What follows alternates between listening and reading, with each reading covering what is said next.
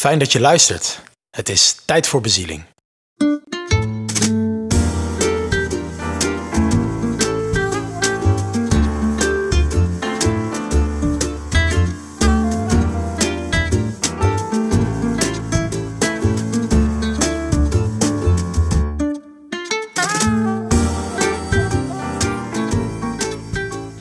En het is tijd voor een primeur. Want het is aflevering 1 van deze podcast. En voor een eerste aflevering vind ik het fijn om een goede basis met jullie te leggen. Ja, tijd voor bezieling. Klinkt hartstikke mooi, maar wat is bezieling nou eigenlijk? Wat bedoelen we ermee en wat ook niet? En waarom is het zo'n onmisbaar ingrediënt in het leven? In werk, in relaties, in de samenleving? En hoe ontdekken we en hoe voeden we onze bezieling eigenlijk? En wat doet het ook met ons als de bezieling ontbreekt? En kennen we dat misschien ook in de organisatie waar we werken? Kennen we dat in onze relaties? Kennen we dat in, in Nederland? Nou, gelukkig ben ik niet de eerste die zich deze vraag stelt. Vandaag is bij mij te gast Lenette Schuit. In mijn woorden, expert op het gebied van bezieling, onder andere. Zij inspireerde mij in mijn eigen proces en tot het maken van deze podcast met haar boek De kracht van bezieling, al uit 1999. En ook met haar wat recentere boek Met ziel en zakelijkheid. Over haarzelf schrijft ze: Bijna 30 jaar heb ik organisaties begeleid op thema's als leiderschap, visie, zelfsturing en innoveren. Leiderschap is voor mij het bewust richting geven aan je eigen gedrag en dat van mensen om je heen. En daarbij is een doorleefde visie onontbeerlijk. Ik heb talloze organisaties ondersteund bij het ontwikkelen van een nieuwe generatie leidinggevenden die oog hebben voor zowel ziel als zakelijkheid. Leidinggevenden heb ik gecoacht om hun passie en hun bezieling te vinden, zodat zij mensen samen kunnen binden voor zinvolle en inspirerende doelen. Ze werkt vanuit een brede achtergrond van andragogie, organisatiekunde en wijsbegeerte en spiritualiteit. Sinds 2018 geeft Lenette vooral lezingen en colleges over nieuw leiderschap, zelforganisatie, transitie en transformatie, innovatie en bezieling. Welkom Lenette. Dankjewel, Stijn. Heel erg mooi geformuleerd. Ik voel me mooi geïntroduceerd door je. Volledig. Ja. Nou, fijn, daar zitten we dan. Ja, jouw podcast over bezieling. Zeker, ja. Ja, ja um, wat woorden van mijn kant. En een paar woorden ook van jou, die ik op je website heb uh, mm -hmm. gevonden. Um, ja, ik denk dat de luisteraar wel benieuwd is wie jij, uh, wie jij bent, wie ik hier tegenover me heb zitten vandaag. Ja. Kun je daar iets meer over vertellen? Ja, je hebt er eigenlijk al heel veel over verteld. Je hebt iets verteld over mijn passie, wat, wat ik vind dat belangrijk is in mijn werk, in organisaties, in wat er tussen mensen speelt en, en ook hoe mensen leven. Ik ben iemand die uh, het zo belangrijk vindt dat mensen bezield door het leven gaan en niet gewoon maar doen wat ze doen omdat ze doen wat ze doen. Dat vind ik jammer. Uh, het heeft me altijd. Ja, misschien als kind al verlangde ik naar een bepaalde kwaliteit van leven of een diepgang van leven. Misschien leven on the edge. Daar waar het spannend is, waar je het gevoel hebt dat je tot in je poriën leeft. Dat, ja, dat is in mijn leven ook niet altijd zo geweest, maar dat is wel wat ik altijd heb nagestreefd en nog steeds. Want ik zit nu in een fase dat ik ik ben 64, bij mijn werk wat aan het afbouwen, maar dat is nog springlevend. ja, ja, ik heb prachtige, heel uiteenlopende dingen gedaan waar dat eigenlijk altijd mijn drijfveer is geweest. Zegt dat iets over wie ik ben? Zeker. en dat zegt ook wat over wat bezieling voor je ja. betekent. Ja. En wat ik, uh, dus dankjewel. En, en wat ik mooi vind is dat je zegt, uh, ja, de term het, het, leven tot in je poriën voelen. Hm. Of, um, en je zegt ook, uh, ja, en, en, en dat is niet altijd zo geweest. Hè? Mm -hmm. Dus dat is dat, um, als het gaat over bezieling en bezield leven, is dat, hoort dat erbij? Dat je ook ja. de andere kant hebt Ja, kijk, gekend. misschien is dat want dat wil je ook graag in deze podcast, hè, zei je in je introductie, verkennen wat bezieling is. Klopt. Ehm, bezieling heeft het woordje ziel in zich. Dat is een prachtig gedicht. Ik heb dat niet bij de hand, maar een prachtig gedicht over de ongrijpbaarheid van de ziel. Want wat is dat nou? Wetenschappers hebben het niet kunnen aantonen dat wij over een ziel beschikken. We hebben een geest en we hebben hersenen, dat is allemaal aantoonbaar. We hebben een lichaam, maar die ziel, dat is ongrijpbaar.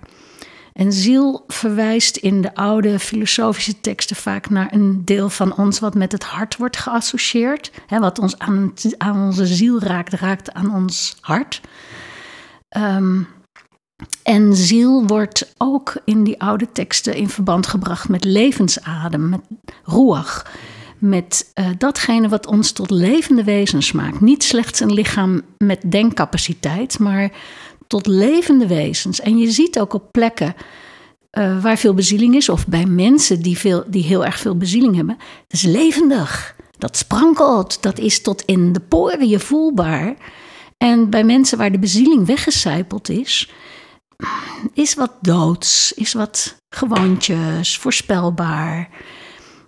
Um, en je kunt nog zo bezield zijn, daar kan door de fixatie, ik zal daar straks meer op zeggen, maar door de fixatie op de vorm kan dat ook weer doodsraken. He, dus, uh, je kunt uh, mensen hebben die ongelooflijk bezield zijn voor een politiek ideaal, bijvoorbeeld. Ja. En die zo daar hardnekkig in opgaan, dat het. Ik doe ook dit, hè? Jij ziet het. Een verstaring, een verkramping optreedt. Dan begint de ziel eruit te sijpelen. Zo. En dat hoeft nog niet meteen. Maar zelfs de meest bevlogen mensen hebben het risico dat ze hun bezieling, de, de uiteindelijke vonk, verliezen in dat wat ze aan het doen zijn, waar ze misschien nog steeds in geloven. Mhm. Maar dan zijpelt er iets uit. Wow. Is dat herkenbaar voor jou? zeker. Ja? Ja, ja, ja, zeker. Ja, het is. Uh, dus daar, daar wil ik zo wat over zeggen. Maar wat, mm. ik, wat ik je hoor zeggen is dat het. Um, uh, de beziel, bezieling um, soms ook met een soort momentopname is. Of, of in ieder geval niet vast te zetten is. Dat in de laatste, tijd. precies. Het is niet altijd hetzelfde. Je, moet het ook, je mag ook dingen loslaten, nieuwe dingen toelaten. Het is er altijd. Het ligt er altijd onder. Want anders zouden we letterlijk niet meer leven. Die levensadem hebben we. Maar je kunt er niet altijd bij. Soms moet je graven om dat weer waar, waar, waar ben ik het kwijtgeraakt en wanneer? De mensen die ik coach, ik ben niet meer bezield. Ja, waar, waar is het weggecijpeld? Hm. En waar, waar kan je het weer opdelven? Ja, ja. ja nee, ik herken het, ik herken het van mezelf. Um, ik heb de beweging in mijn werk gemaakt om veel aan duurzaamheid te werken. Mm -hmm. um, wat op zichzelf uh, denk ik hartstikke goed is om goed voor de aarde te zorgen, mm. waar we op leven, die ons ook voedt. Um, ja. En op een of andere manier heb ik daar wel in ervaren hoe het, hoe het ook kan zijn als je inderdaad heel hard levert voor een doel. En gefixeerd bent op het, op het oplossen van een probleem dat nu bestaat. Um, ja. Dat. Er zit een soort dunne lijn daar, voor mijn gevoel, tussen bezieling, wat denk ik wel echt de start is waarmee veel mensen in die, hm. in die hoek werken. Um, ja, en een beetje ehm, vastzitten in een soort moreel gelijk. Mm um, Dogmatiek soms. Ja. ja, en misschien ook wel een soort schuldgevoel hm. hebben over gewoon doen wat je leuk vindt. Oké. Alsof het altijd, hm. alsof je altijd goed voor de wereld moet zorgen. Ja, ja morele plicht om goed voor de wereld te zorgen. Ja, dat. Ja. Ja, een beetje de. Er zit een soort zwaarte in die, uh, die we in Nederland volgens mij kennen uit. Uh, um, uit de protestantse. Calvinistische hoek. Ja, precies. Ja. Ja. ja. waar dus op zichzelf nogmaals niks mis mee is.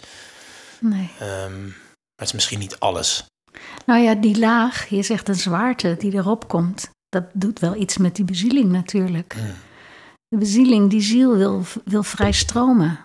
Inspiratie, uh, je, kan het niet, je kan niet zeggen, ik ga nu geïnspireerd een podcast maken. Nee, En je kunt je openstellen, je kunt wat voorbereidingen treffen, maar waar het door ontstaat is de werkelijke verbinding in het hier en nu. Doordat je je openstelt voor wat je niet kent en niet weet. Ja, dat is niet altijd makkelijk, maar daar zit het leven, daar zit die roer. Daar zit creativiteit, daar ontstaat iets tussen mensen. Hm. Mooi. Ja, en, en dus dat is wel. Hè, je vroeg in het voorgesprek ook van wanneer. Waardoor raak je het kwijt? Zodra je te veel. Je voelt dat het verkrampt, dat er een moeten bij komt. Uh, of dat, het, dat je je fixeert op een vorm, het moet op die manier. Moet je opletten. Dat zijn de eerste signalen. Dan is het nog niet erg, maar dat zijn de eerste signalen. Dat je niet meer aan het spelen bent, dat het niet meer vrijelijk stroomt, dat je niet meer helemaal open staat. En natuurlijk kan je niet de hele tijd zo openstaan. je kunt wel in die beweging mee ja. leren gaan. Mooi. En ik hoor daarin ook dat het niet één ding is. Dus het is niet. Hè, dus jij, jij, jij begon net over de, een, een, politiek ideaal bijvoorbeeld. Hè, dat is dan een heel duidelijk beeld waar iemand bezield over kan, uh, kan zijn. Waarvanuit iemand in beweging komt om iets te gaan doen, iets neer te zetten in de samenleving. Um, maar het is, het is niet alleen dat. Nee. nee, in mijn boek De kracht van bezieling onderscheid ik drie soorten drijfveren. Um, ego-drijfveren die echt op je eigen instandhouding gericht zijn ontwikkelingsdrijfveren die het plezier van leren en ontwikkelen met zich meedragen. De zielsdrijfveren die verwijzen naar bezieling. Maar dat kunnen heel veel verschillende dingen zijn, die zielsdrijfveren. Dat kan uh, uh, de wens om voor je kinderen een mooie wereld te scheppen. Dat kan uh, de kunstenaar zijn die een schilderij of een, of een nieuw huis ontwerpt. dat kan een visie zijn waarmee je in het onderwijs je leerlingen wat wilt meegeven. Dat kan een passie zijn om iets te maken wat niemand ooit heeft bedacht. Het zijn zoveel verschillende dingen, die, die zielsdrijfveren. Ze hebben wel met elkaar gemeen dat het altijd gaat over wat je belangrijk vindt. Mm. dus wat van waarde is, mhm. wat zinvol is. Um, en wat je aan het hart gaat. Hm. Het is niet iets wat je met je kop bedenkt, maar iets wat je ja, misschien wel gewoon moet doen, omdat jij wie jij bent wie jij bent. Ja. En geraakt bent door de dingen die jou raken. Dus dat is ook altijd uniek. Wat jouw zielsdrijfveren zijn of de mijne. En je kan niet zeggen, nou, als je maar wat meer politiek actief wordt of wat meer vanuit een visie opereert, dan is dat er vanzelf. Nee. Als ik met leidinggevende, als ik die coach of begeleid, hè, je zei dat heel mooi in je introductie uh, ik ga met leidinggevenden op zoek naar hoe zij uh, in verbinding met zichzelf, met hun team en met de, met de wereld leiding kunnen geven. Dan zoek ik naar waar hun zielsdrijfveren zitten. En dat zijn er altijd meerdere. En dan kijk ik hoe je vanuit die bron in je contact met je team kunt opereren. Dus niet vanuit de deadlines en de strategische doelen van de organisatie, maar vanuit van binnenuit wat jij belangrijk vindt. En ervan uitgaande natuurlijk dat er een relatie is tussen jouw zielsdrijfveren en wat je in die organisatie doet. Anders moet je misschien in een andere organisatie werken. Maar mhm. over het algemeen is die link er wel. Maar dat, dat geeft je eigen kleur, dat geeft je eigen uh, uniciteit ook. Uh, En dat maakt ook dat je s'avonds naar huis gaat na al dat harde werk en dat je denkt, dit doet ertoe wat ik hier doe. Hm. Het heeft ertoe gedaan het heeft verschil gemaakt. Of misschien zie ik nog geen resultaat, maar ik heb het gevoel dat ik met het goede bezig ben. Zo, mooi. Ja. Ja, en die, die herken ik. En daar zit, daar zit dus ook heel erg de, is bijna een soort van opdracht in, hè, van wat heb ik hier te doen. En tegelijkertijd zit er in ook het woord bezieling zit ook, je noemde het ook een keer, uh, speelsheid noemde je. Het gaat ook over een soort levenslust of plezier. En daar, uh, ja, kun je daar eens iets over vertellen? Want ja, in wat je net vertelt hoor ik met name die, die levenstaak, als het ware. Um, en als je dan zo'n levenstaak voelt, hè, en je, je, je, je voelt duidelijk van nou, dit, dit heb ik hier te doen en daar ga ik voor, en daar werk ik inderdaad ook hard voor, daar geef ik veel voor. Hoe houd ik leuk en licht voor jezelf? Hoe houd je het leuk en licht? leuk en licht voor jezelf? Ja, ja, ja. ja. Dat is wel lastig, hè?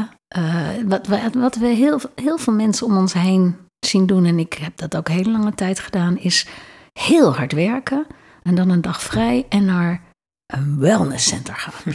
lekker, lekker verwennen en lekker uit eten. En, en tuurlijk, dat geeft een goed gevoel. niets mis mee.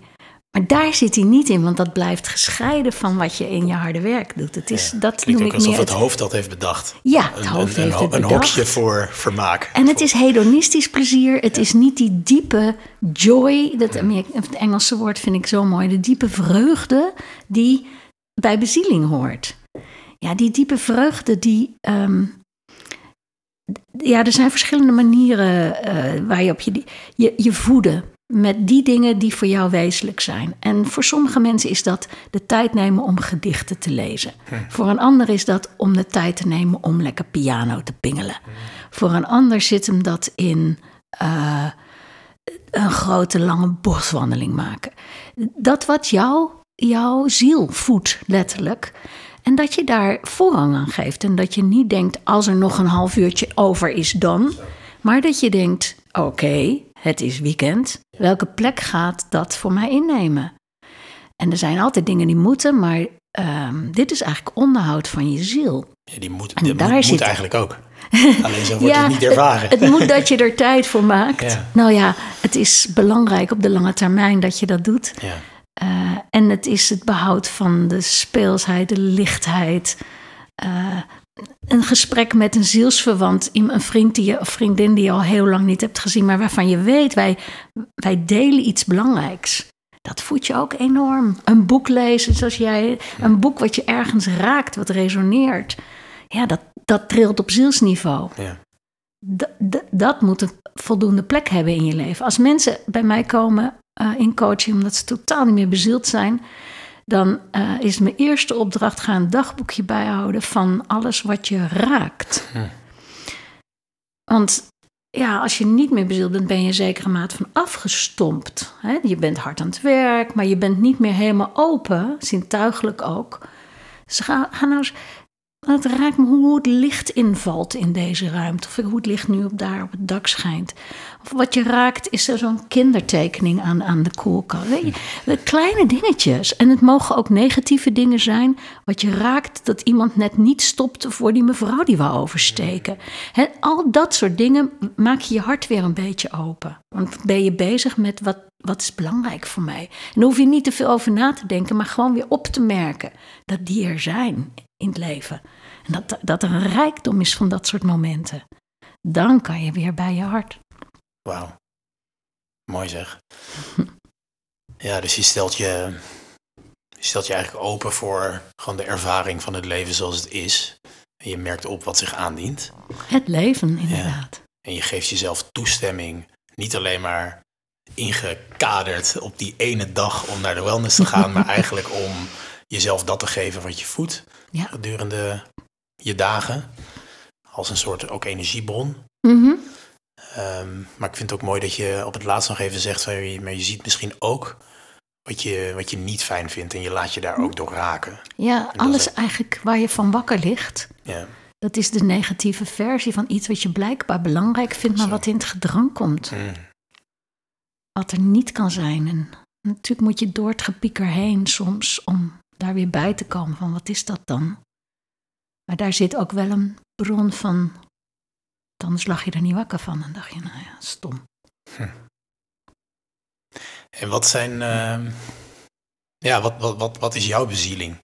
En wat, wat, wat zijn nou die, ja, ja je noemde net, uh, de een gaat piano pingelen, de hm. ander gaat een boek lezen, de ander gaat uh, de natuur in. Waar, waar, laat jij aan op? Waar laat ik aan op? Met al die dingen die je doet. Ja, nou, er is een hele belangrijke. Uh, ik ben een tuindersdochter. De, uh, ik ben opgegroeid tussen de tomaten en de komkommers in de kassen van mijn vader. En ik heb lange tijd daar helemaal niks mee te maken willen hebben. Maar een aantal jaren geleden had ik een sabbatical. En die bracht ik door in ons huis in Frankrijk. We hebben een tweede huis in Frankrijk. En daar ben ik een moestuin begonnen. En dat is inmiddels een gigamoestuin en bloementuin. En daar staat een grote kas op. En daar heb ik nu mijn eigen tomaten en komkommers. En werken in de tuin en de seizoenen voelen. De afgelopen weken ben ik bezig geweest om alle planten van de zomer op te ruimen. Nog wat dingen voor de winter te poten, maar de tuin gereed te maken voor de stilteperiode die de winter is. Dan ben ik zo in contact met het leven zelf. En dan vliegen er kraanvogels over, omdat die aangeven dat het nu echt winter gaat worden. En dan ben ik gewoon, ja, hoe moet ik dat zeggen? Voel ik me deel van een groter geheel, verbonden met de natuur. Ja, dat, dat is voor mij zo voedend voor mijn ziel. Ja. Als ik dat lang niet heb, dan raak ik ook letterlijk van de grond los, ontworteld. Ont, Hm. de aarde, de aarding valt weg. Zo. Ja, ik hoorde ontworteld, letterlijk, Ja, de aarde. Ik hoor ook de, de link naar ehm, de familie waar je uitkomt. Hm. Er zit ook wel misschien een stuk eh, wortelen in op het moment dat je de, het, het tuinieren eh, Absoluut. voortzet, Ja, ja. ja, dan sta ik op de schouders van mijn vader en mijn opa. En, mm, ja, zeker. Dat- Dat, en dat-. Dat voedt ook. Dat Zo. voedt ook. ja, dat voedt ook. Ja. ja. Deel van een gemeenschap voelen. Ik heb ehm, ook wel mensen ontmoet die hun bezieling vinden in wekelijks in de kerk met hun religieuze gemeenschap samen zingen. Ja, dat, dan kan je ook zo je totaal verbonden voelen en weer bij je ziel komen. Ja. Mooi. Klinkt ook.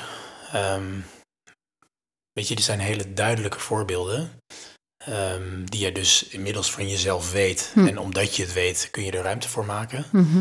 Ehm, ja, hoe, hoe ben je daarmee, hoe ben je daarachter gekomen? Hoe ben je daarmee in contact gekomen? En, en misschien ook even een, een, een hint naar iets wat je aan het begin zei. Dat je, ja, dat is ook niet altijd zo geweest. Ja, ja. Nou ja, ik zei dat ik dat dus ontdekte tijdens een sabbatical. En die sabbatical was hard nodig. Als ik die niet had genomen, was ik burn-out geraakt. Ehm, eh, ik, ik was ehm, succesvol in mijn werk. eh, werkte voor een internationale consultancy. Eh, ja, volgens mij had ik de kracht van bezieling al wel geschreven. Was veel lezingen aan te geven. en Veel naar buiten aan het treden. En was vergeten mijn eigen tankje te voeden. Hm. Voelde me leeg. Had het gevoel dat ik niet veel meer te geven had. Dat ik op routine draaide. Eh, was moe. Eh, en ik merkte vooral dat ik een kort lontje kreeg. En dat ik snel geïrriteerd was naar, ja, in mijn relatie. En dus, oké, tijd voor mezelf nodig. Nou, dat was eh, moeilijk. Een echte woestijn, want ik zat daar alleen in the middle of nowhere in Frankrijk. En ik had niets te doen en ik heb de eerste dagen gewoon alleen maar geslapen en een beetje zitten kijken om me heen. En mijn ervaring is dat, dat je daar dan ook door even doorheen moet. Mhm. Door die leegte en die stilte en de, het verdriet ook misschien wat boven komt over, nou ja, dat je het kwijt bent geraakt, die bezieling. En als je dat toelaat, dan, dan toen, ik weet nog dat ik daar zat en ik zat me een beetje als een zombie voor uit te staan. En toen zag ik ineens, hoe heet die vogel, een hop. In Nederland zie je hem bijna niet meer, maar er was een hop en die had een nest gemaakt in de muur van onze stal. En, en iedere keer kwam die hop aanvliegen en hop heeft zo'n prachtig kuifje. En dan ging hij voor die muur zitten en dan streek hij zijn kuifje en dan ging hij zo naar binnen. Ik heb uren gebiologeerd naar zo'n vogeltje zitten kijken. En daar begon weer iets. Weet je, die fascinatie van mij. Nou, Mm. weet je, en dan begin je gewoon weer open weer te gaan. binnenkomt of zo. Het leven komt weer binnen. Jij gaat weer open. Je ziet weer dingen. Ja. Ja, en dat, dat is beslist niet de enige. Ik bedoel, dat komt gewoon regelmatig Ja. terug. Dat je denkt, oh, wat ben ik vastgeraakt in iets. Hoe krijg ik dit weer los? Hoe vind ik weer, nou ja, door de pijn heen weer een nieuwe opening, een nieuw perspectief? Ja, dat is het leven zelf. Heb me vloed. Ja, precies. ja, heel, heel herkenbaar ook. En ik denk ook wel voor meer mensen. Ja, het is mooi om ook even te horen van... Ik, vind- ja, tenminste, het raakt me dat je, dat je eigenlijk dit stuk ook begint met van... Ja, ik had de kracht van bezieling al geschreven. Dus daar, daar, daar, staat ze, weet je, de, de expert op het gebied van bezieling. En even goed heb je dat werk Tuurlijk. En, en kan je dat tegenkomen. Ja. Dat is mooi. Ja. ja. Dat ligt niks, nog steeds niks menselijks is jou vreemd. Nee, nee. Nee, en ik denk dat we ook daar niet zo over moeten oordelen. Dat dat soms zo is. Niet zo hard naar onszelf moeten zijn. Hm. Dat hoort erbij. Ik zei net, ik zal iets meer zeggen over die vorm, die, het, dat het fixeert in de vorm. Hm. De ziel is ongrijpbaar. Hm. Je bezieling is ongrijpbaar. Dat heeft geen, geen fysieke vorm. Um, je kunt het alleen maar in een vorm. Je kunt het alleen maar een plek geven door het in een vorm te gieten. Jouw podcast maken is een vorm die je kiest om jouw bezieling nu te laten stromen. Het kan zijn, ik hoop dat niet voor je, ik ga daar niet vanuit, maar het kan zijn dat het op een gegeven moment gaat om de podcast te maken. Hmm. En niet meer om waar het ooit om begonnen was. Zo. dus zo kan dat gebeuren. Ja. Zodra de vorm dan beknellend gaat worden, is het tijd om de vorm los te laten en de essentie, die ziel, weer terug te pakken. Maar dat zal voortdurend gebeuren, want zodra je de essentie weer te pakken hebt, zul je weer een nieuwe vorm moeten vinden. En het risico van een vorm is dat de vorm weer, ja, het weer vastzet. Ja. Dat, dat is wat ik zei, heb een vloed. Het, is, ehm, het hoort daarbij. Het is niet iets slechts of zo dat we dat doen. Uh, alleen moeten weten dat de vorm niet de werkelijkheid is. Niet de hele werkelijkheid, moet ik misschien zeggen. Maar dat, dat die wordt gevoed en dat die alleen maar waarde heeft omdat die, dat, dat de essentie daarin doorklinkt. Die ziel daarin doorklinkt. Spreek ik nu heel abstract? Niet voor mij, uh, dus ik volg je. En, en uh, wat ik er ook in hoor, is dat het eigenlijk de moed vraagt om uh, de vorm, waar je misschien zo, soms zo aan gehecht bent en je misschien soms helemaal mee identificeert, om die los te laten. Ja. ja. Dat is niet vanzelfsprekend. Nee, en dat is ook echt niet makkelijk. Nee. nee.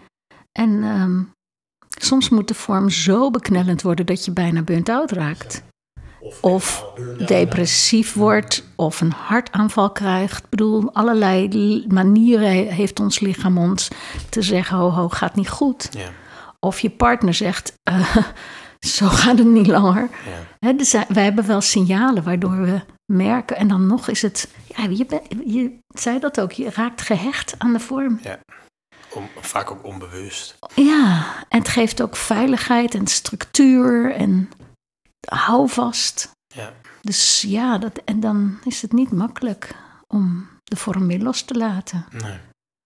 Om dan te zeggen, uh, wat soms mensen doen. Ik zeg mijn baan op en ik weet het nog even niet wat ik ga doen. Dat is ongelooflijk moedig om de vorm los te laten, zodat er weer kan ontstaan. Ja. Ik ben met managers in een zorginstelling bezig. Daar heb ik jarenlang een leernetwerk begeleid, waarin ze vier keer per jaar met en van elkaar leren. Dus niet een klassiek management development programma, maar veel organischer, horizontaal programma. Ja, we moeten het geloof ik opheffen nu, die vorm. Zodat er weer iets nieuws kan ontstaan. Want het heeft zijn tijd gehad. De wereld is anders dan acht jaar geleden. Ja, dat is pijnlijk. Daar zijn ze ook nog niet. dat heeft tijd nodig voordat je besef hebt, nu moet, nu moet de vorm weg, nu moet er iets anders kunnen ontstaan. Ja. Ja, mooi en, en herkenbaar. Ik denk dat ik er zelf de afgelopen maanden door, doorheen ben gegaan. Dat ik ook voelde dat het tijd was om los te laten. En dat in het loslaten, ja, kom je vooral een stuk niet weten tegen, wat heel, ja, ehm, best wel spannend is. Ongemakkelijk. Ongemakkelijk. Um, met vooral ook een niet weten wanneer het komt of, of, of hoe het zich aandient. En ja, nou, en, het is de moeite waard. Ja. Dus je voelt dat het tijd is om, uh, om een nieuwe vorm te vinden. Wat, zeg je, wat maakt dat je zegt dat is de moeite waard? Om in die onweten, niet weten en ongemak te blijven. Nou, om, kijk, omdat het, het, het vast blijven zitten in een vorm waarvan je voelt het, het, het, het is niet meer de juiste pasvorm, het klopt niet helemaal meer. Dat, dat brengt, uh, ja, dat, dat, dat verlaagt gewoon de kwaliteit van je leven. Dus dat, mhm. dat, dat brengt uh, vermoeidheid, het brengt weerstand, gevecht, een gevoel. Waar doe ik het precies voor?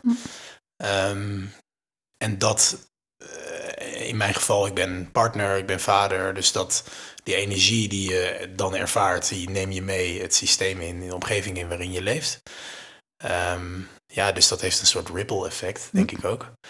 Dus ehm, ja, het is alleen al de moeite waard om te zeggen: hé, hey, uh, dit, dit hoeft niet meer. Mhm. en, en loslaten op zichzelf geeft al rust. Hm. Dus dat, dat lost dat stuk al op.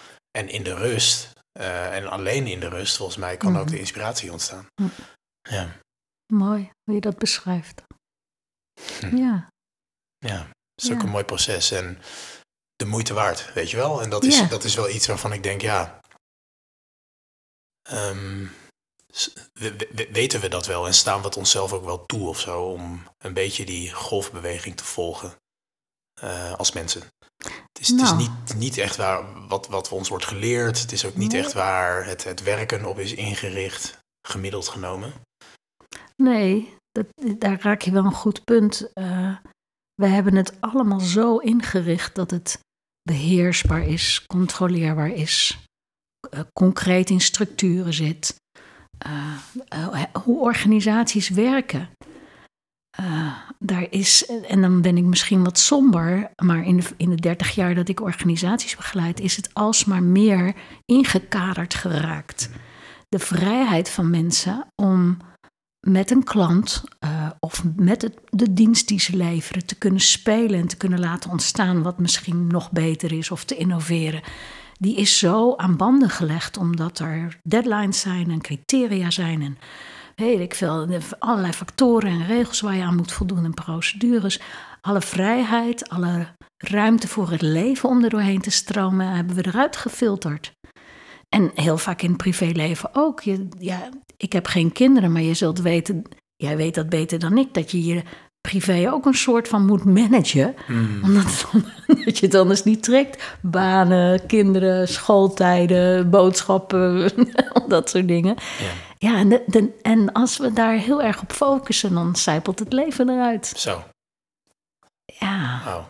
Dus nee, we zijn er totaal niet op gericht. Ik was gisteravond begonnen in een interessant boek van een Duitse filosoof, Helmut Rosa. En dat boek heet Onbeschikbaarheid. Ik heb lang over gedaan voordat ik het boek bestelde, want ik dacht, wat moet ik nou met onbeschikbaarheid? Dus de term die hij gebruikt als een soort tegenhanger van maakbaarheid. Dat wat onbeschikbaar, onv- onverwacht, onvoorspelbaar, onzeker is, is eigenlijk daar waar, waar, de, waar de van het leven ligt. Maar tegelijkertijd zijn we daar soms ook bang voor. Het is ongemakkelijk. Dus we focussen ons dan op wat maakbaar is, houvast geeft en duidelijkheid en zo. En die, die balans is volkomen verstoord geraakt in onze Ja. samenleving. Ja. Hij noemt ons dan machines. Hm.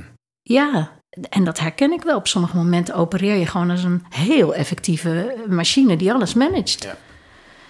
Oh, fantastisch. Ja, maar Maar- je snijdt jezelf eigenlijk van het leven af. voilà. Ja. Zo. Dus het is wel echt fascinerend dat ik, ik kan me herinneren dat ik toen ik studeerde, ik heb eerst politicologie gedaan, economie gestudeerd. Hm. En met name bij politicologie kreeg ik, nou ja, nadat ik op de middelbare school wat meer de bekende de geschiedenis die wat dichterbij was eh, bestudeerde, gingen we de verlichting in. En ik kan me nog herinneren dat ik het, ik vond het op dat moment oh, verschrikkelijk fascinerend, bevrijdend ook wel om zulke Mhm. ja, te lezen over een tijd waarin er zoveel ruimte was voor de mind, eh, maar voor in ieder geval ideeën, creativiteit creativiteit en en, ook wat intellectuele. Ja. En ja, ik ben nu zelf een aantal jaar verder en ik kijk dan terug naar een soort van de kernzin die uit die tijd eh, is door blijven zingen. eh, cogito ergo sum. Ik, ik denk dus ik ben. En ik denk, ja, dat is, dat is, dat is de, het symbool voor de beweging die we hebben gemaakt naar, nou ja, naar het denken.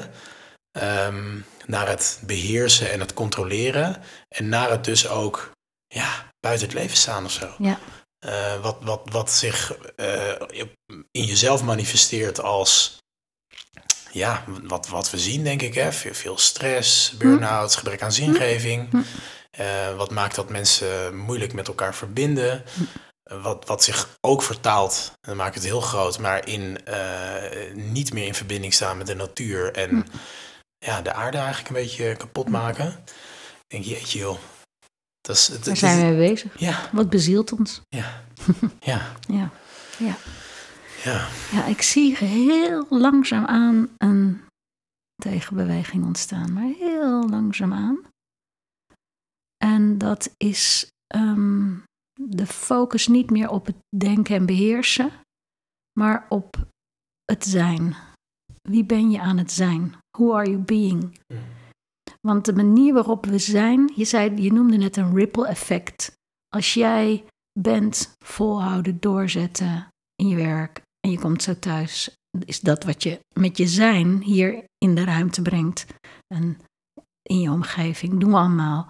Dus dat is wat jij kunt zijn. Maar je kunt ook degene zijn die spannende nieuwe podcast maakt, weer muziek aan het spelen is en en dat heeft een ander ripple effect hier thuis. En waar je het managt is niet zozeer in de dingen die je doet, maar wie jij aan het zijn bent op dat moment. En daar kijken we eigenlijk nooit. Wie ben ik aan het zijn? Ja, ik ben gewoon aan het handelen en aan het beheersen en aan het effectief aan het zijn. en Zo. Maar who you are being, daar, en, ik, en dat is nog maar heel pril, hè? Maar zo'n Roek Lips schrijft daarover. Ken je zijn boeken? ja. Vanochtend las ik een mooi stukje in de correspondent. Die zei: We hebben een boomhut van de geest nodig. Want het is in deze tijd makkelijk om te denken: ik trek me terug in het bos, ik wil er niks meer mee te maken hebben, ik word een kluizenaar. Hè, ik ga naar de vogels kijken. Hij zei: eh, Het was nou hij, geloof ik, die het schreef.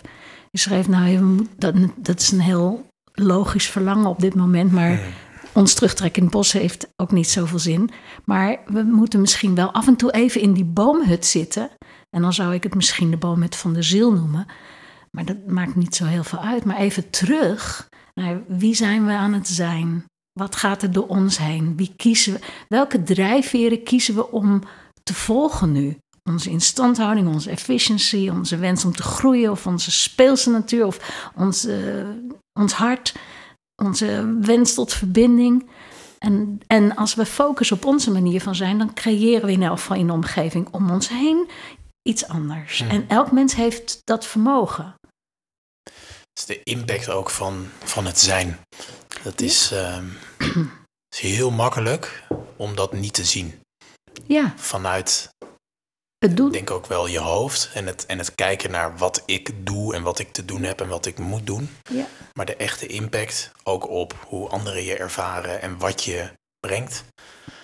ehm, of- of- ja, die ontstaat wat meer vanuit wie ben je. ja, dat is voor mij ook. Leiderschapsontwikkeling is niet wat moet je doen in je team aan het sturen of in je organisatie. is wie ben je? Wie heb je te zijn? Niet vanuit zo'n moreel plichts iets, maar meer vanuit, ja, je noemde net opdracht of visie of ambitie wat je tot stand wilt brengen in een groep mensen. Voor je klanten. Ja, dus als je het ook hebt over, je noemt leiderschap. Ik denk ook aan een beetje de wereld waar ik uitkom. eh, waar ja, impactondernemers en waar eh, mensen met een, met een groot hart eh, heel hard aan het werk zijn om Mhm. So- sociale vraagstukken of milieuvraagstukken op, te, op te lossen. Ehm, dat je daar, daar, en en ik, ik, ik, ja, ik voel bijna nu ik het erover heb, dat ik denk, oh, die, die doe-energie, die zit er zo in, het zo fixen. En dat is, dat is Ook goed. fantastisch, hè? Ja, Ook fantastisch dat die mensen hun nek durven uit te steken en Hmm. al hun energie daarin steken. Maar je mist er iets. nou ja, het zijn. Ja, En, en het, ook, het ook kunnen zien van de waarde van het zijn. ja, Ehm, dus wie ben ik eh, naar mezelf? Wie ben ik eh, voor mijn team, te midden van mijn team? Ja, en, en, en hoe, ehm, hoe houden we het ook eh, leuk en, en, Hm? en, en zacht of zo op een bepaalde manier? Nou ja, en open. Ja, en dat is eigenlijk een rare paradox, want we hebben een hele individualistische samenleving. Maar naar dat aspect van ons ik kijken we eigenlijk niet zo. Naar wie ben ik hier aan het zijn? mooi wat je zegt. Ja, dus eigenlijk werkelijke individualiteit eh, zou, zou dat stuk in zich meenemen. En wat mijn, nou ja, ja, ik weet niet, mijn gevoel erbij is ook wel dat op dat niveau eh, het ik het zijn verbonden is ook wel met zijn van anderen. Totaal. Mijn, mijn, mijn overtuiging is dat als jij ten diepste vindt waar jouw levensvreugde en jouw levensenergie zit, dan ben je bijdrage aan, aan de mensen om je heen. Hm. Want dan pak jij de talenten die jou uniek gegeven zijn, dan pak jij de missie die alleen maar jij in jouw leven kunt vervullen. En dat, dat heeft impact op andere mensen. Dan ben je niet bezig met je eigen instandhouding. Dan ben je bezig met jouw unieke expressie in de wereld. Nou, dat is mijn bezieling, om dat met mensen naar boven te krijgen. Ja. Ik had ooit eens een, een, een, een conciërge in een leergang en die was gestuurd, die moest naar cursus. Dus ik heb hem meteen de vrijheid gegeven om op te stappen. En, nou, meisje, nee, dan blijf ik wel zitten, zei hij. en dat ging over bezieling, die, die workshop, of wat dat ook was. Tweedaagse was het. En uh, blijkbaar vonden zijn managers dat hij niet bezield was. Maar ik kreeg het niet te pakken. Ik bleef bij die wat badinerende, cynische houding die hij had in het leven. En dan, ja, dan, mijn stelling is, iedereen is bezield, alleen moet je soms harder zoeken. Dus ik vond dat ik harder moest zoeken. en pas s'avonds aan de bar, uh, ja, ik ging naar zijn kinderen vragen, zijn privéleven. Ik dacht, misschien zit het ermee al niet in, in zijn werk, maar op andere fronten. En toen begon hij me te vertellen. We, dronken een wijntje aan de bar. En toen zei hij: Ken jij Hongaarse wijnen? Ik zei: Hongaarse wijnen, nooit van gehoord. Nou, hij hield niet meer op. en toen had ik dus iets geraakt van zijn vuur. En hij had wijnproefavonden bij hem thuis. En hij maakte regelmatig reisjes naar, naar Hongarije. En hij wilde me die nog laten proeven en dat nog laten zien. En ja, soms moet je zoeken mm. naar waar dat voor iemand ligt. Ja. Dat, dat is de show van. Ja, dat bezielt mij als ik, als, dan, als ik dat dan weet aan te spreken. Dat vuur bij iemand die eigenlijk op eerste oog heel cynisch lijkt. Ja. Nou, dat is ook iets, denk ik, wat we in de wereld nu nodig hebben. Is ons echt te verdiepen in die ander. En waar zit die die levensadem bij die ander. Want, want als we tegenover elkaar staan, zitten altijd ego's tegenover elkaar. Dan, als je twee zielen tegenover elkaar hebt, is er nooit, nooit dit, nooit botsing. Nou ja, dan kun je andere dingen mooi vinden of zo, maar dan is er niet die, die polarisatie. Ja. Dus dan moeten we door dat ego heen zoeken naar wat maakt die mens tot een mens. Ja. En, en wat is de ziel en het, wat zegt het hart van die ander.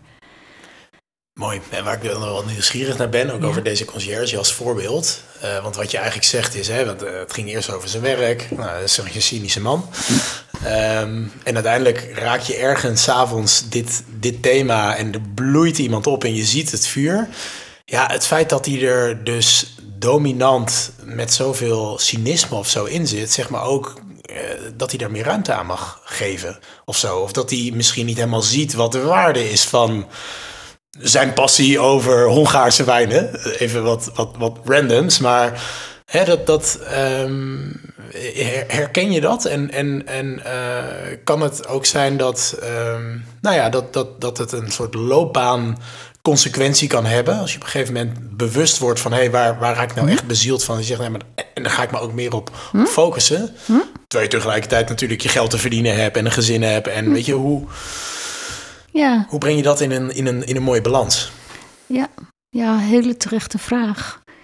Bij deze conciërge, die was achter in de 50, die zei: oh, meisje, nou, die paar jaar mijn werk maak ik nog wel vol. Dat uh, is niet erg. Ik, persoonlijk vind ik dat jammer, want ik zou, zou iemand gunnen dat hij zijn passie en zijn werk dichter bij elkaar liggen. Zoals voor veel mensen. Maar voor sommige mensen ligt dat uit elkaar. En wat deze conciërge had, dat zie ik ook wel bij veel mensen om me heen, is dat ze de overtuiging hebben dat dat ook niet kan. Je moet je nou, brood verdienen en, en dan heb je de leuke dingen.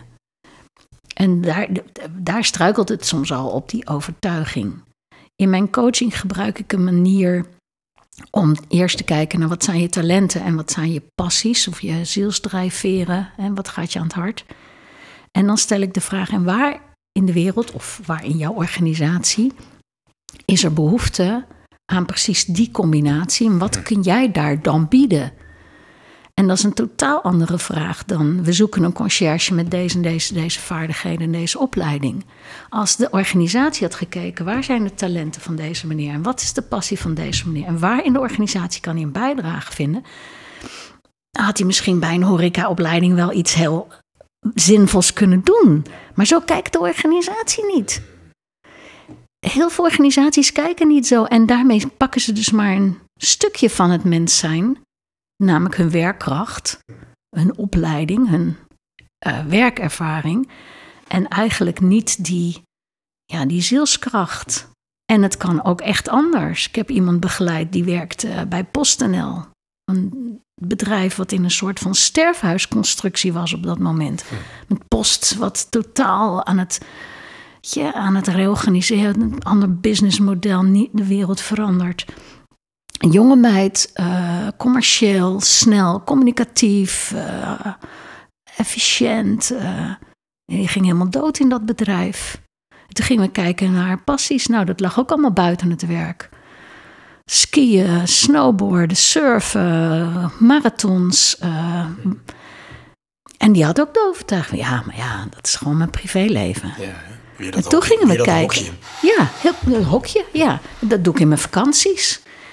En toen gingen we kijken naar, en waar in de wereld is behoefte aan die commerciële, communicatieve talenten en die passie voor sporten, bewegen, buiten zijn.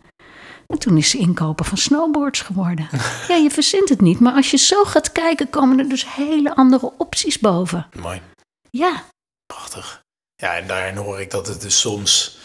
Ik vind het mooi dat je organisatieperspectief ook inbrengt. Hè? Dus het, het, zegt soms iets over. Het is geen fit meer en hm. ga een vlucht naar hm. buiten maken, dus mhm. naar een andere organisatie of ga zelf iets doen. En tegelijkertijd vind ik het ook mooi dat je zegt, ja, het is ook soms een soort failliet van de organisatie hm. dat ze daar niet naar kunnen kijken en geen plek aan kunnen geven. En hoe zonde is dat? Ja, zeker in een tijd waar overal personeelstekort is, is het eigenlijk zo belangrijk dat organisaties veel breder kijken naar wat is iemand en wat kan iemand.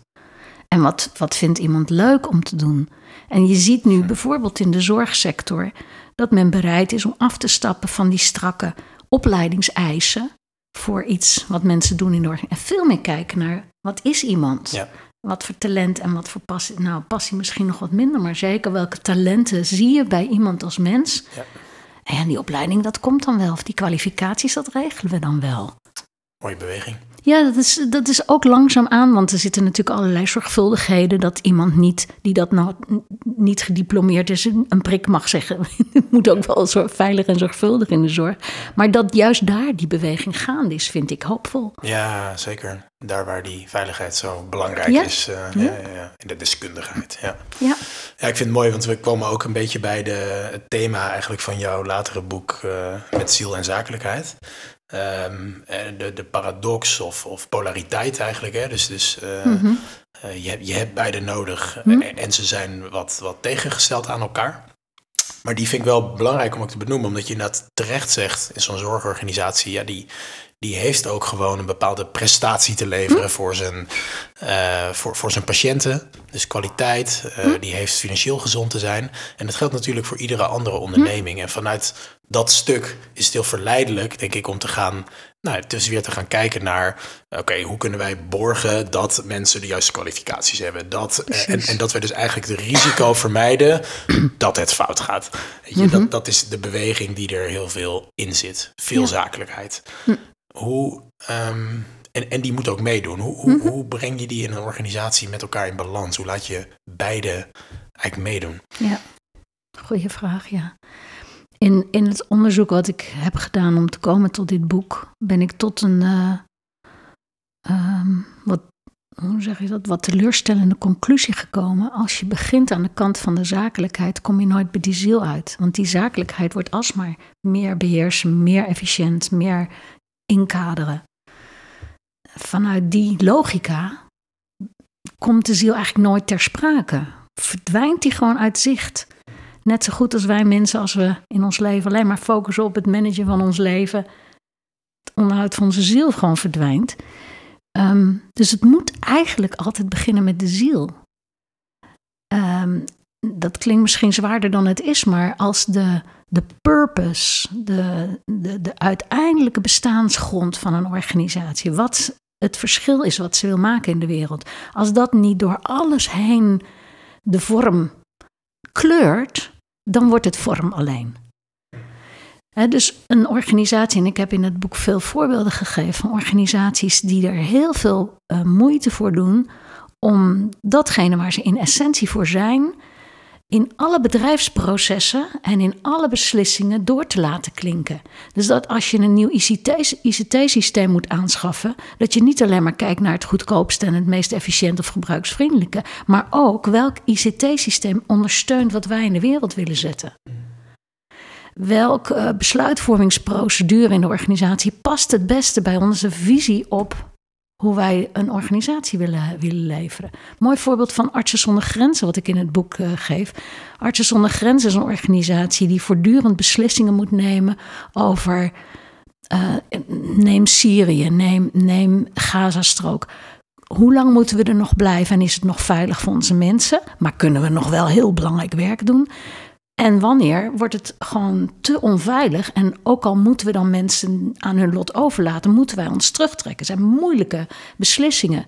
Iedere keer opnieuw als dat gebeurt, kijken ze naar waarvoor zijn wij er als organisatie. En niet naar uh, wat daar feitelijk. Natuurlijk kijken ze ook naar de feitelijke situatie, maar ze speelt altijd mee van wat is onze bestaansgrond van onze organisatie. En dat zou een andere beslissing, dat creëert een andere beslissing dan wanneer je alleen maar vanuit de zakelijkheid kijkt. Want dan tel je gewoon mensen, slachtoffers, doden, uh, casualties. En dan wordt het een kille afweging. Dus, dus organisaties die ziel en zakelijkheid willen verbinden, moeten ten eerste weten van waaruit bestaat die ziel, die levendigheid. Waarvoor willen mensen in dat bedrijf werken? Wat is het verschil wat ze willen maken? Zo'n bedrijf als, als Eneco heb ik een poosje voor gewerkt. Er zijn heel veel mensen die daar gedreven zijn door de energietransitie en een duurzamere wereld. En, en die halen ze ook binnen en uh, ze, ze, ze, kopen ook start-ups op. Dus daar is heel veel beweging. Maar er zijn ook heel veel mensen die in korte tijd weer weggaan. Omdat ze geen aansluiting vinden vanuit hun bezieling in die kille structuren die er, die er dan zijn. Dus in die structuren zit de bezieling niet ingebakken. Mm je kijkt af en toe alsof ik heel abstract praat. Nee, het is, het is helder. Ik zit bij, um, ik zit ook een, een, een uh, situatie of werkgevers voor de geest halen waar ik zelf heb, gewerkt. En ik probeer even te goed uh, te checken of ik hem goed snap. Want er zit een. Um, dus je zegt bijvoorbeeld als Eneco, hè, dus die is een bepaalde transitie aan het maken uh, naar een, een wat meer duurzamer model. Dat trekt, uh, dat inspireert mensen binnen de organisatie, dat trekt mensen daar naartoe. Mm -hmm. En je zegt dat is niet voldoende of zo. Dus, dus er, er moet mhm. structureel of in de vorm waarop die organisatie uh, bestuurd wordt of waarop mensen met elkaar samenwerken, daar moet ook wat veranderen. Wat, wat, wat is dan die structuur? Nou, dat, het is eigenlijk, ja, um, wat je wilt is dat de, de bezieling van we willen een duurzame wereld of we willen een energie-neutrale wereld of een fossielvrije wereld, dat die in alles doorcijpelt. Dat je niet op bepaalde momenten in een overleg zit en dat het daar helemaal niet meer over gaat. Of zelfs daar tegenin gaat dat er beslissingen op de korte termijn worden genomen. Want ja, deze deadline moet gehaald. Of ja, die rapportage moet mhm. af. En dat je dan dus de, de, de bezieling overboord gooit voor hmm. korte termijn zakelijkheid.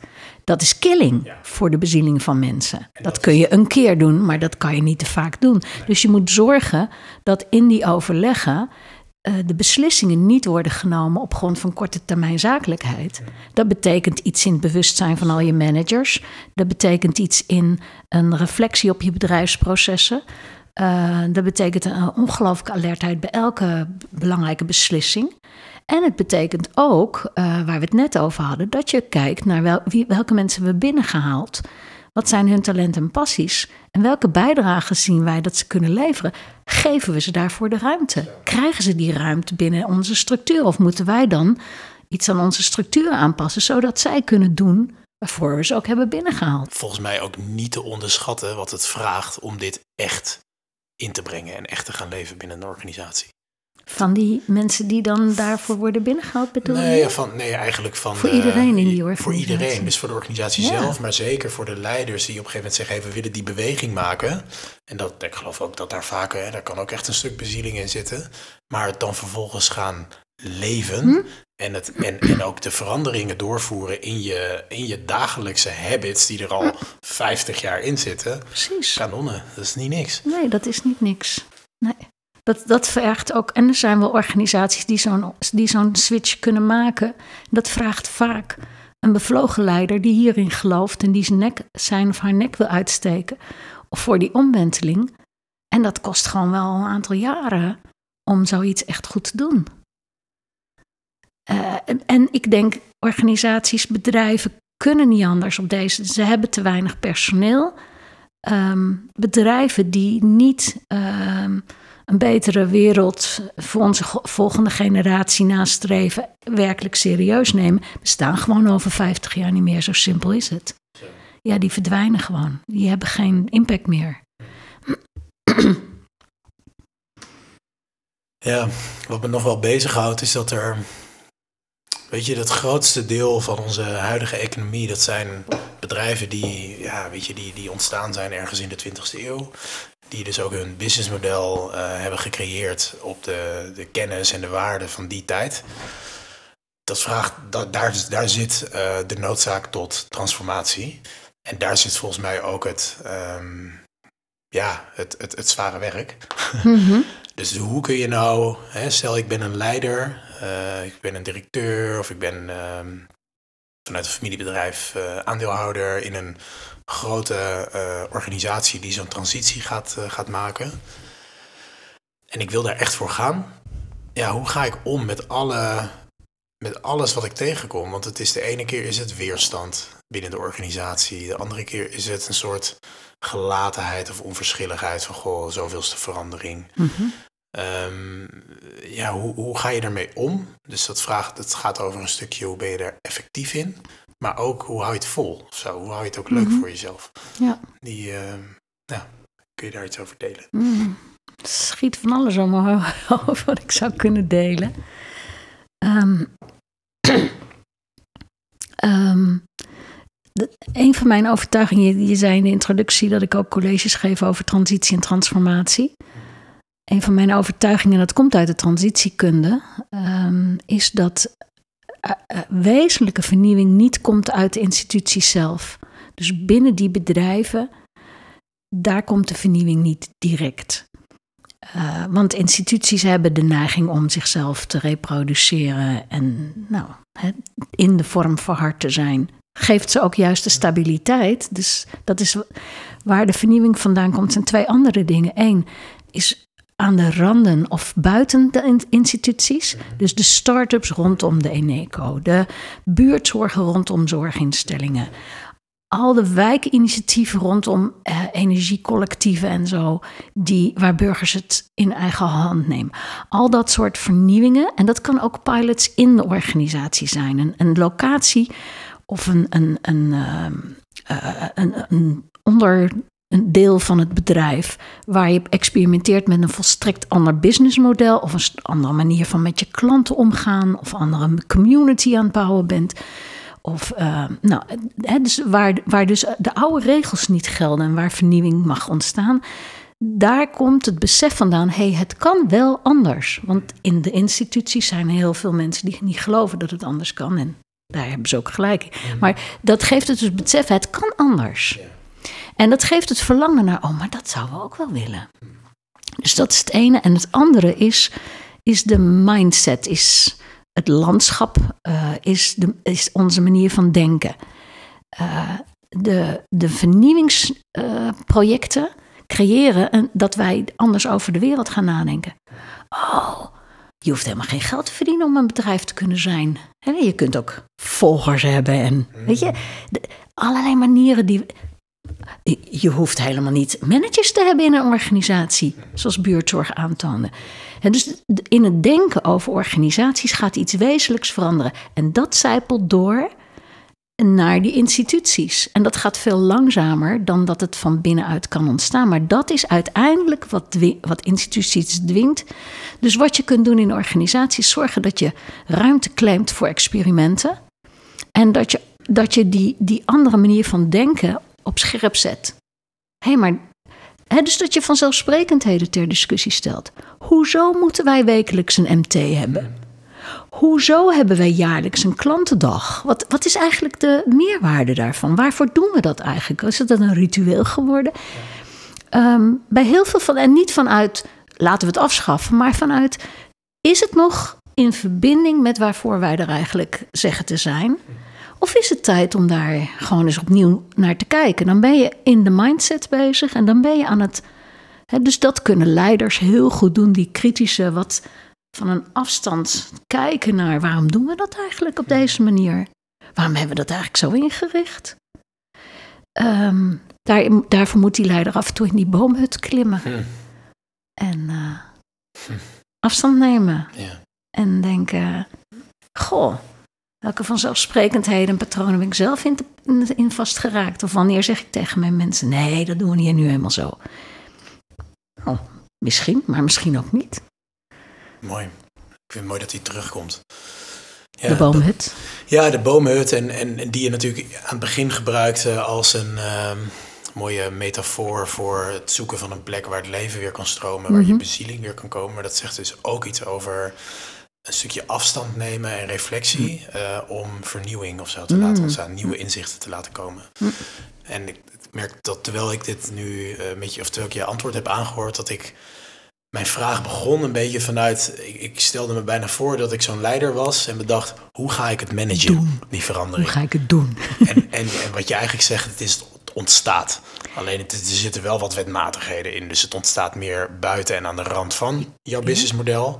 Het vraagt bewust uh, commitment en ruimte voor experimenten. En het vraagt een houding. En mhm. die moet wel, denk ik, gevoed worden. Hè? Dus ook mhm. bij anderen in de organisatie. Om mhm. ja, te reflecteren en jezelf eigenlijk vaker af te vragen: waarom doen we wat we doen?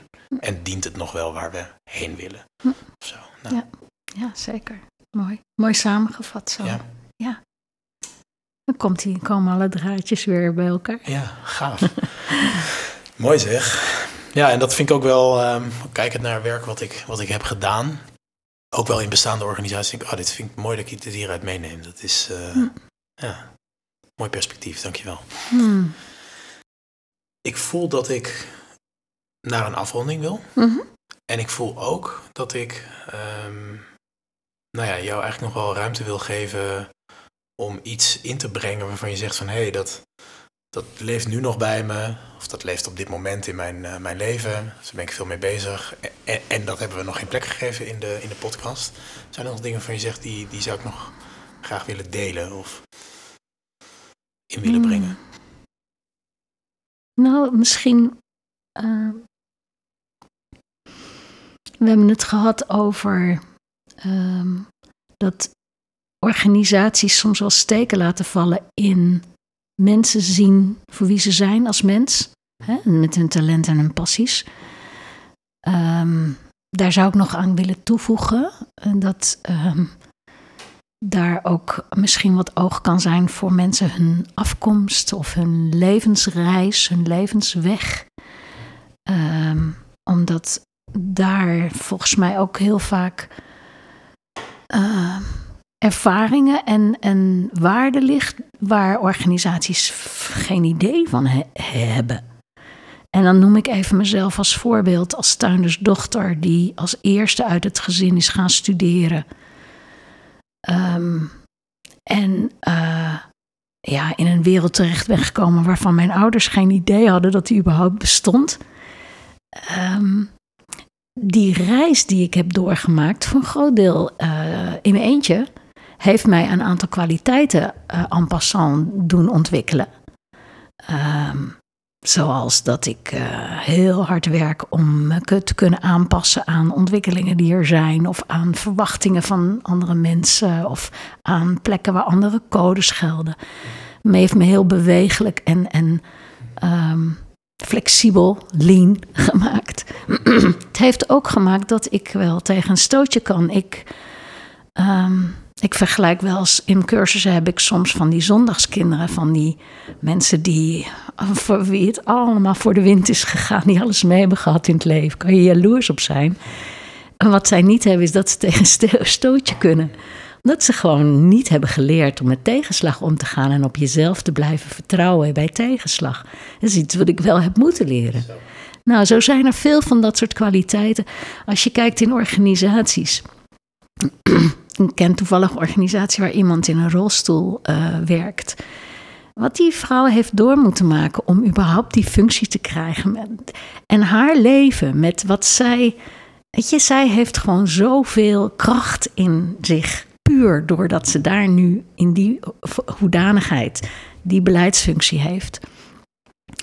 Um, mensen van kleur die, die uh, een directeur worden die hebben een heel andere blik op de wereld dan mensen die uit uh, Wit, Zandvoort of Wassenaar komen. En, en hun perspectief op de wereld is zo rijk. En maken we eigenlijk zo weinig gebruik van. Dan zijn we al blij. Oh, we hebben iemand van kleur in de directie.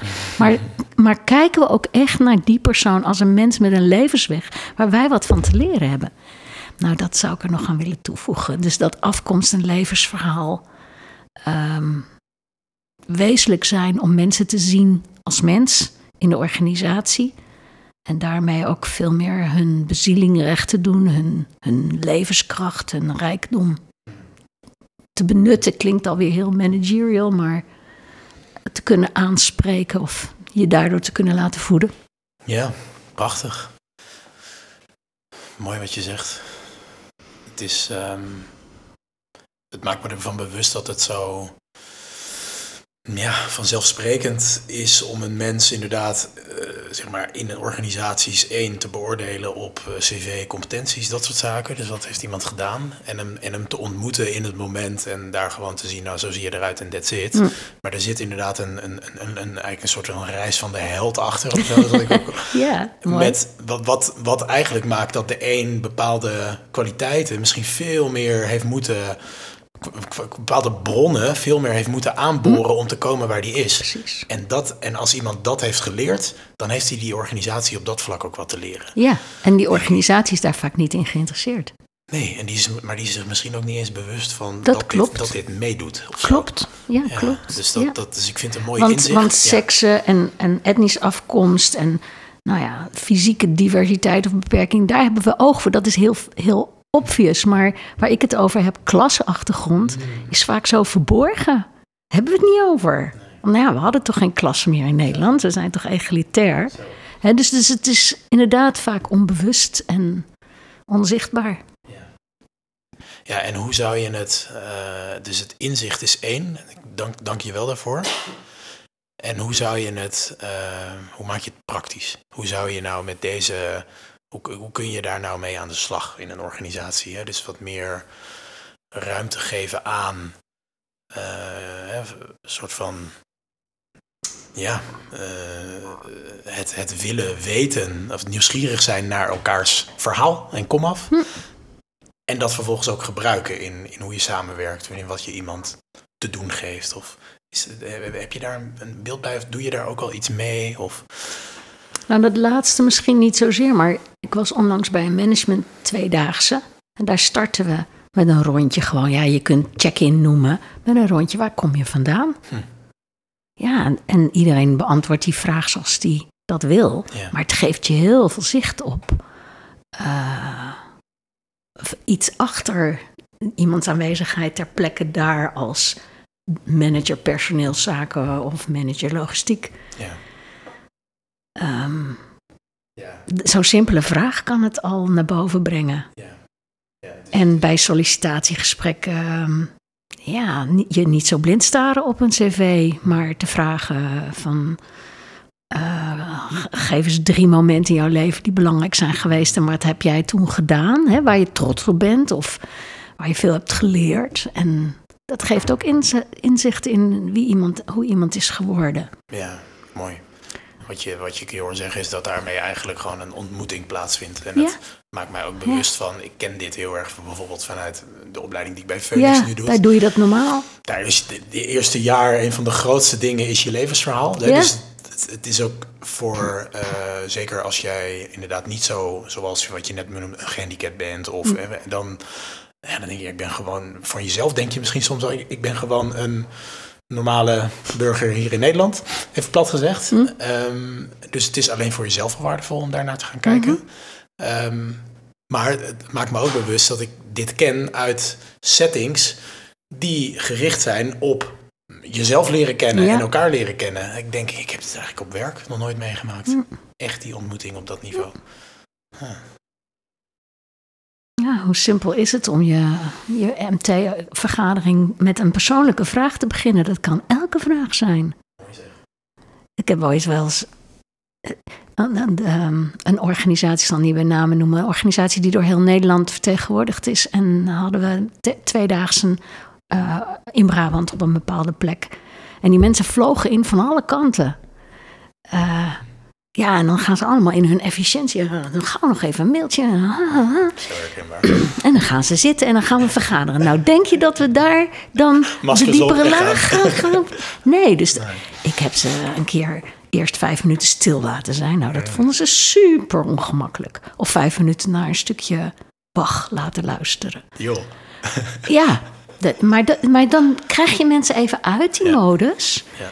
Dat is dan nog niet per se per- persoonlijk verhaal of, of ontmoeting of zo. Maar je kunt ook bedenken welke vraag. Ga even tien minuten wandelen en wissel uit ehm, waar je dankbaar voor bent in de afgelopen dag. Krijg je ook een totaal ander gesprek als wat heb je allemaal gedaan vandaag? Ja. Waar kom jij vandaan? Ja. Wat voor overleg had jij? Nee, waar ben je dankbaar voor van waar deze dag? Je moet nadenken over welke vraag die, die ziel aanspreekt en die ontmoeting genereert. En dat mens zijn laat zien. Vet. Daar ga ik nog eens een boek over schrijven. Over, het fascineert me al sinds mijn studietijd. De, de kracht van vragen. Hmm. En dat, een, dat twee verschillende vragen iets totaal verschillende werkelijkheid naar boven kunnen brengen. Ja. Je kunt vragen, waarom heb jij dat gedaan? Of je kunt vragen, gewoon wat maakt dat jij dat belangrijk vindt? Krijg je totaal, Zo. bijna dezelfde vraag, maar je krijgt totaal weer iets naar boven. Ja. Nog even los van de toon, hè, waarmee ik het zeg. Ja. Maar, Die waarschijnlijk vaak wel klopt, hè, voor beide. maar je, eh, je- met, met een vraag open je dus iets. Je opent, Je opent altijd iets. Op jezelf, En- op ja. een situatie. En, ja, en als trainer ben ik heel vaak, en ook als adviseur heel vaak bezig met niet zozeer met wat moet ik zeggen, maar met welke vraag moet ik stellen. Mooi, die neem ik mee. En die mogen eh, ja, mensen, leiders die dit luisteren ook meenemen. En Hm. eens een keer gaan, eh, gaan gebruiken in de praktijk. Ehm, ja, mooi gesprek. Ja, mooi gesprek. Het Dankjewel. had ook zijn eigen dynamiek, dit gesprek. Zeker. Ja, ik zit naar mijn lijstje te kijken en ik zie nog allemaal vragen van ik denk, ah ja, maar het is wel goed zo. Ja, Ja. Wat mij betreft. ja wat mij betreft ook. Ja, Ja, goed voor Mooi jou. hoe het ontstond en, eh, en ook zijn app en vloed had. En, Exact. ja. Ja, misschien als laatste wil Ja. jij eh, nou, lu- lu- luisteraars, dus mensen die, eh, die met, met, met, met bezieling, met, met kracht, met eh, energie gave dingen in de wereld aan het doen zijn. Of die misschien in de fase zitten te denken, shit, dit, dit- de vorm past niet meer of ik weet het niet meer helemaal. wil je de, de mensen nog iets meegeven?